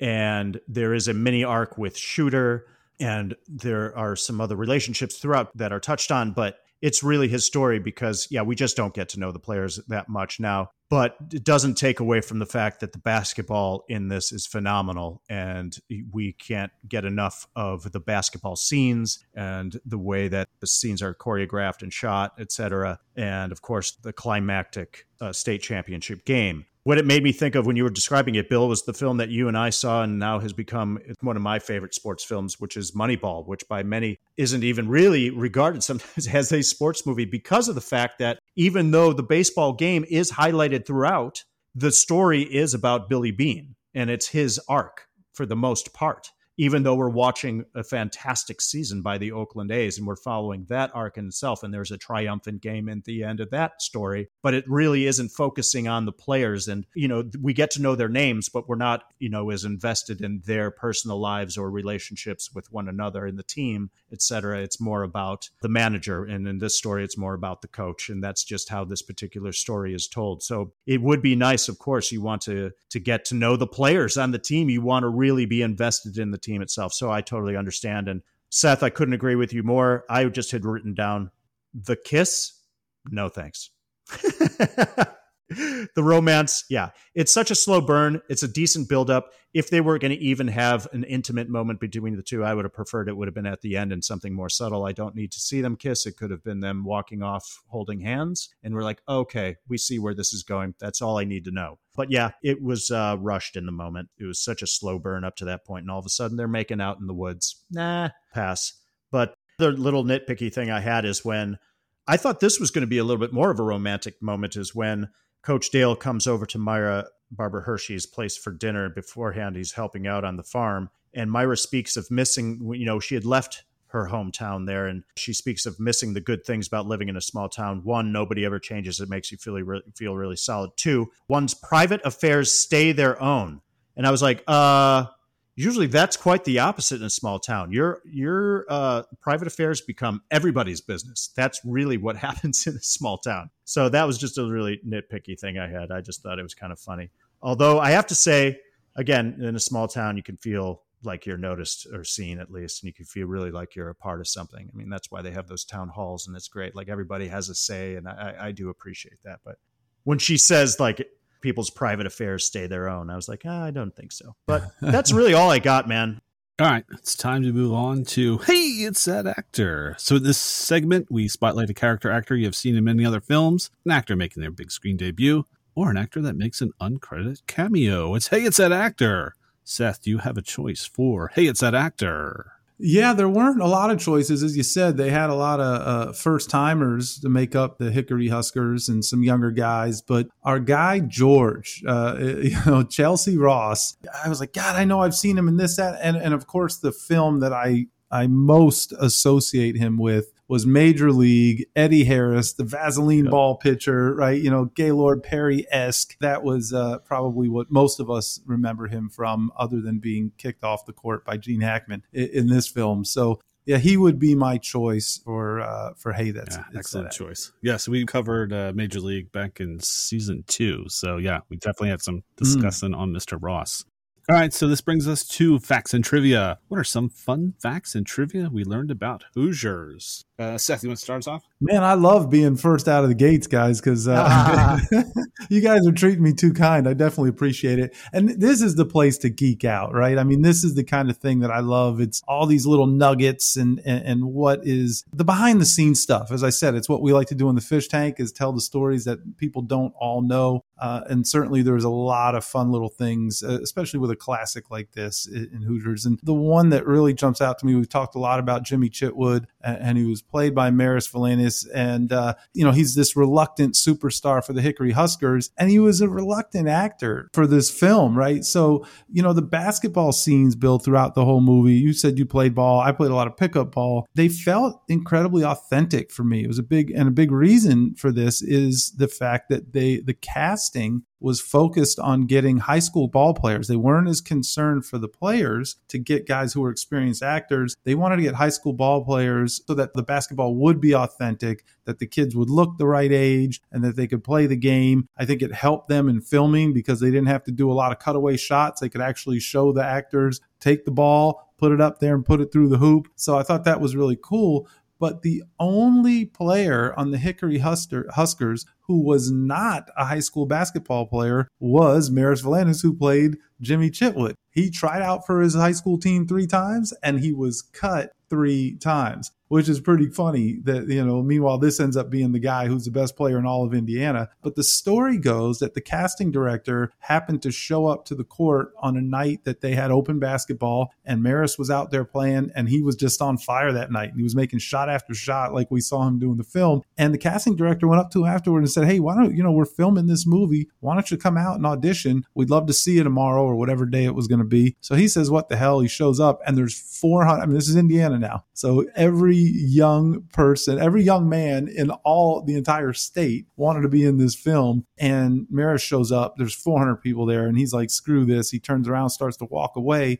As fate would have it, the casting director happens to be stepping outside, sees him walking away, and is like, "Hey, wait, where are you going?" Bumps him right to the front of the line. By the time the audition's over, he's not only in the film, but he's Jimmy Chitwood. I thought that was super cool. Yeah, that was an interesting story, you know, with the recruiting because I think the player that plays Rade moved on to play at I think it was DePaul and there was a big NCAA investigation about that because yeah, DePaul. It was DePauw, not DePaul. Oh. So it's a small school. Yeah, a small school in Indiana. Yep, but you're right. And there was going to be a violation because he got paid to be in that movie. But right, what do you want him to do? You do it for free? Give him a break. Suspended him for three games, I think, and he had to give back five percent of what he earned on the film, which it couldn't have been a whole lot. It's just nuts. But um, yeah, so Hoosiers was first released in theaters on November 16th, 1986, in limited release. It finally went into wide release on February 27th, 1987, in 1,039 theaters. On an estimated budget of $6 million, it grossed 28.6 million. Domestically, in the United States, it debuted number five at the box office and stayed in the top 10 for another five weeks, never placing higher than fifth. Uh, for the scene where Dennis Hopper stumbles onto the court drunk during the sectional game, Hopper wanted a 10 second notice before the director called action. He spun around for 10 seconds, allowing him to stagger onto the court and appear drunk. He remembered that James Dean in Giant from 1956 asking George Stevens for 30 seconds or so so he could spin around to better feel the inebriation. Thought that was funny. That's getting into character there for you. Yeah. Full method, right? Yeah.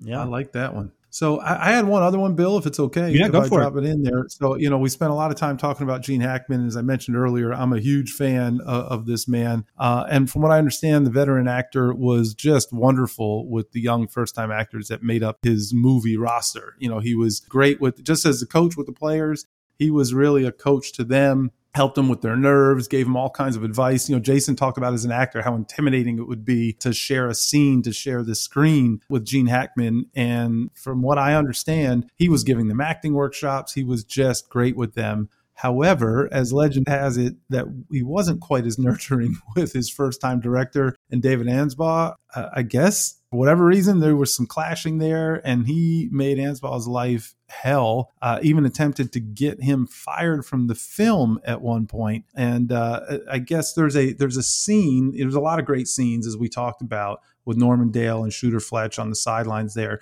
But there's one where we see the two of them on the bench talking, and and Dale whispers over to Shooter, and Shooter bursts out in laughter. And you come to find out this wasn't scripted. This wasn't two veteran actors flexing their muscle or creating magic for the screen, but a frustrated Hackman actually leans over to um, Dennis Hopper and says this movie is going to be the end of both of our careers. He had had it from this film and then after the 39 days of shooting, like any film, they go back in, they start the editing process, and they need to go through ADR. They need to get some of these lines re recorded. They got everybody done except for Hackman. And then Anspaugh was a little concerned that Hackman was like, you know, this was an absolute disaster. The last thing he's going to do is going to come back and record lines. So he decided, let me send him what we've got. Let me show him that we actually made a movie here and see if he likes it enough and maybe he'll come back. And they sent it to him, and Hackman shows up for ADR and they said he walked into the studio, turns to Anspaugh, and he says, How the bleep did you pull that off? Like he just, he was just marveled at the fact that he had this miserable experience, thought it was a complete amateur hour,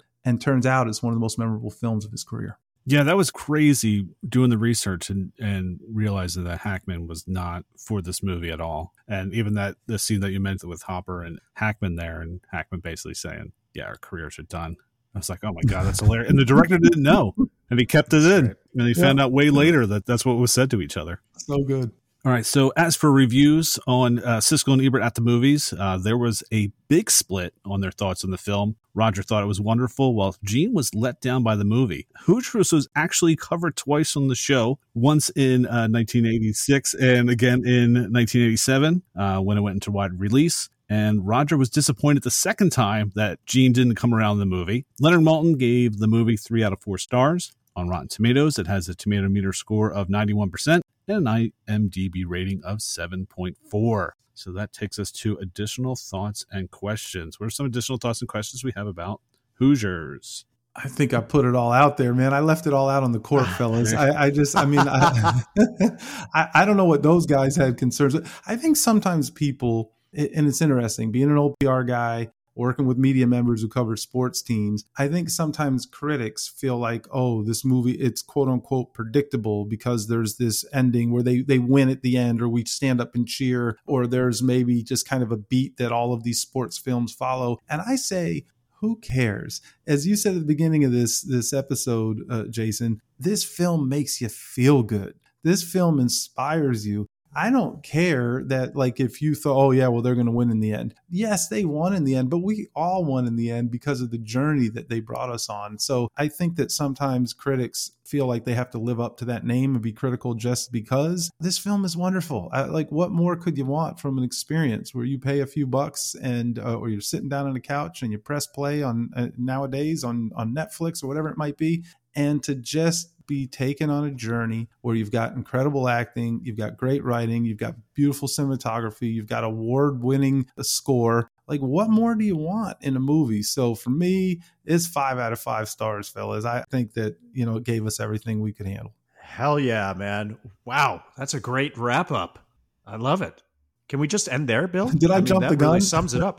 it doesn't matter. That was just great. I'm I'm going to take it back a little bit because I have just more to say because I'd like to hear the sound of my own voice. but you, you were great, man.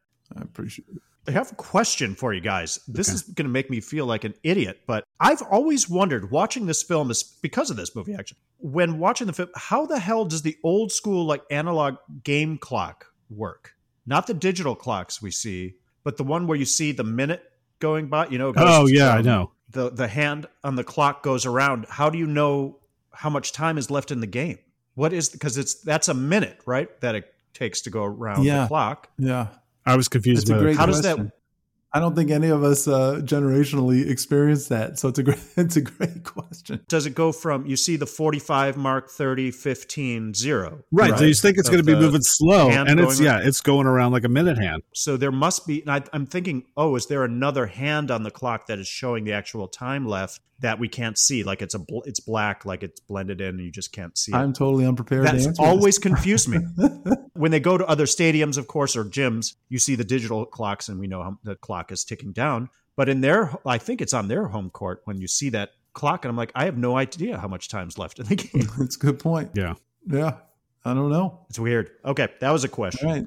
Sorry, no help. I wish I had an answer. I do have uh, like maybe this is a big question for you. So you don't have to pontificate too much on it, but it's something I always think about, especially watching this and then looking at today's game. And I know it's comparing apples and oranges at different time periods. We're talking about high school basketball versus professional basketball when I present this question. But in the beginning of the film, during Coach Dale's first practice, we hear him instilling his beliefs. The main one being that, okay, this is the quote, right? Five players on the floor functioning as one single unit. Team, team, team, no one more important than the other. And you even hear the quote again echo at the end of the film for added effect. My question is Have we lost a sense of team basketball today? Absolutely. Is it maybe with the advent, uh, the people have opinions on the advent of the three pointer? Is, is it too much hero ball, iso ball? I don't know. Quick opinions on the team sport of basketball and where it was, where it is today, where it's going. Bill, are you taking this? You jumping in? it's, it's, a bit. It's a heavy thoughts. question. All right. If you look at basketball, especially recently, and if you look at the teams that have won the championships, they definitely play team ball. I mean, you know, Spurs sure. definitely come to mind. Um, even the Warriors. I mean, the fact that you have the Splash Brothers and Green Green's a great player, but he is so perfect for that team and that system. You got to have the pieces. There's no team where one player can carry the team. Everyone has to have some kind of part. I think we emphasize more on a star player and not enough on the pieces. Like I take, for example, the Heat when um, LeBron went there and they had Bosh and Wade. My favorite player on that team was Bosh, just because he completely had to change his game in order for them to win and he had to accept that I was like, he has a reduced role. He has to play totally different than he used to play in Toronto. And if he doesn't do that, then that team doesn't win those two championships. So I, I think if you really break down the teams that have won compared to the teams that have not, it's still team basketball. Good point at the risk of sounding older than Norman Dale here, I, I, mean, it's kind of where we are as a society, right? It, it's it, there's a promotion of individualism. Uh, you know, players have their own social media, they have their own podcast. You know, so so much of it is kind of the hey, look at me, not just in that sport. Uh, although in that sport, I do believe in basketball, it starts very early with the AAU teams and all these things. And, and the sneaker companies, you, you asked about Air earlier on, and swooping in and everybody trying to get their shoe deal and have their commercial and, and all of these different things. But the biggest challenge I think that the sport faced uh, when you talk about team versus individual is the and one generation let's do all these tricks that aren't really even legal and let's create an image and a cool nickname and throw it up on YouTube and get my views up. And none of that is about trying to win a game. It's all about promoting individualism, which you can take it for what it's worth, good, bad, or indifferent. But uh, you know, you're talking about a speech that a coach gave in a high school gym in a small town in 1952 versus where we're at today in 2023 with Twitch and uh, you know players going live on Instagram in their own locker room. We're just in a different place. True, boy. Well said. I appreciate that. Good answers all around for that question. I was just going to uh, give a shout out to a couple of other moments because I know we just are short on time here, but gosh, the moment when you know this is all right before the final shot in the the state championship game. I mean, I don't want our listeners to reach through their radios and strangle us for not talking about the final shot mm. in the final game in the one of the greatest sports movies of all time. And it starts with Jimmy saying, "I'll make it." I absolutely love that moment that moment when the team has grown up. If we've seen a, an arc you know, we don't get a lot from our players as far as character development in this film, but as a team, we know where they came from and where they are now at the end of the film. And the fact that we have our coach who is like a god at this point, and he's making the call and he says, Jimmy's going to be the diversion. And the team just disagrees. They come together in that moment. They've all grown up and they back their guy. This guy, Jimmy Chitwood, says, I'll make it. Great moment. And here's how strong that final shot is for me and how impactful it still is today because we all know it's coming. It's the big moment, it's the climax of the film. And man, it still gets me. This is how good it is is that the movie actually stops before this happens. The Huskers take a timeout. I forgot about that for some reason. They take a timeout and they design this play and then they change it. And he says, Yeah, I'll make it. And then we continue with Jimmy's last shot and it's a brief scene that only lasts a matter of seconds. Yes, some of it is in, like slow motion, but it's still sensational every time. And of course, the music helps. But you just yeah, and afterward, you want to stand up and run around the room and jump on your bed like Shooter. That's right. Yes. In the hospital. It's just how effective the end of this movie still is today, knowing everything. You said it, Seth, like it's so predictable. You know, we've seen it a million times. It works. You can't deny it. It gets me every time so yeah, Seth jumped the gun and already gave us his rating. So you know he gave it five out of five. How about you, Jason? What do you give Hoosiers? I concur. I am giving it five out of five stars, and whatever else you want to put on top of that. This is a banger. Gene Hackman is a force. Dennis Hopper is a force. The writing's wonderful. The Midwestern background is romantic. The story is romantic. Jerry Goldsmith's score is incredible and romantic. The pacing's just right. The finale is triumphant the movie gets me, and every time I want to cry and jump for joy at the same time. It's one of the best sports movies of all time. The movie works for all time, every time. Five out of five for me. Yeah, there we go. Five out of five for me, also. Not my favorite sports movie of all time, but definitely my favorite basketball movie of all time. Second place is not even on the same page. So if you love basketball, you love Hoosiers. That's all there is to it. Seth, thank you so much for being on the show. Uh, don't you take a moment to plug your excellent podcast and let the audience know how they can listen to you? Well, first of all, thank you guys for having me. I was very excited about this. It was great to reconnect with you, Bill. And I think the two of you guys are doing fabulous work reviewing these films. Just looking at the catalog of movies that you have reviewed, I mean, it brings, uh, you wax nostalgic. It, it brings back so many wonderful memories. So I love the journey that you take us on each and every time. And uh, I appreciate you letting me uh, be Ollie on, on this uh, on this roster here. letting me have my moment to shoot a, a granny style free throw and win a game. So I, I, definitely appreciate that. But yeah, if you're listeners, or certainly if you're if you're a Miami Dolphins fan and you're listening to this, you have to find us. We're at the Fish Tank 81 on Twitter, on Instagram. You can find the podcast anywhere that you stream podcasts. Certainly on the big dogs, Apple and Spotify. Check us out there. We have a lot of fun with our social media as well uh, and just have try to have a good time with the show. I would say if you're not a Dolphins fan, don't let that dissuade you. If you like hearing good sports stories and you like hearing uh, people who did it at the highest level talk about things that everything from i mean there's players talking about their you know battles with mental health. There's players that talk about wild stories of things that happened on the field off the field. So we do try to show uh, well i say show i guess more tell uh, in audio format uh, stories and things that you can't get everywhere else. It's not the same formulaic x's and o's conversation. We are storytellers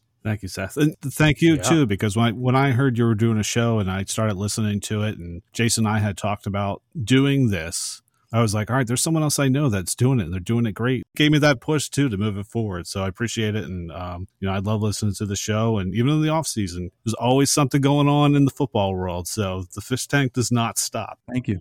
So please check it out. So, yeah, so that wraps it up for this week's episode. As always, thank you so much for listening. Thanks again, Seth, for joining us today. Please check out and follow the Fish Tank Podcast. Also, please take time to follow and give us a review and rate us at the All 80s Movies Podcast. If you want to reach out, you can email us at all 80s movies podcast at gmail.com. Please send us your feedback, questions, or recipes to share, or you can visit us at all 80s movies podcast.com. Have a totally great week, everyone.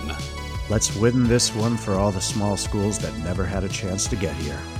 Thanks for staying up with us. Good night, world.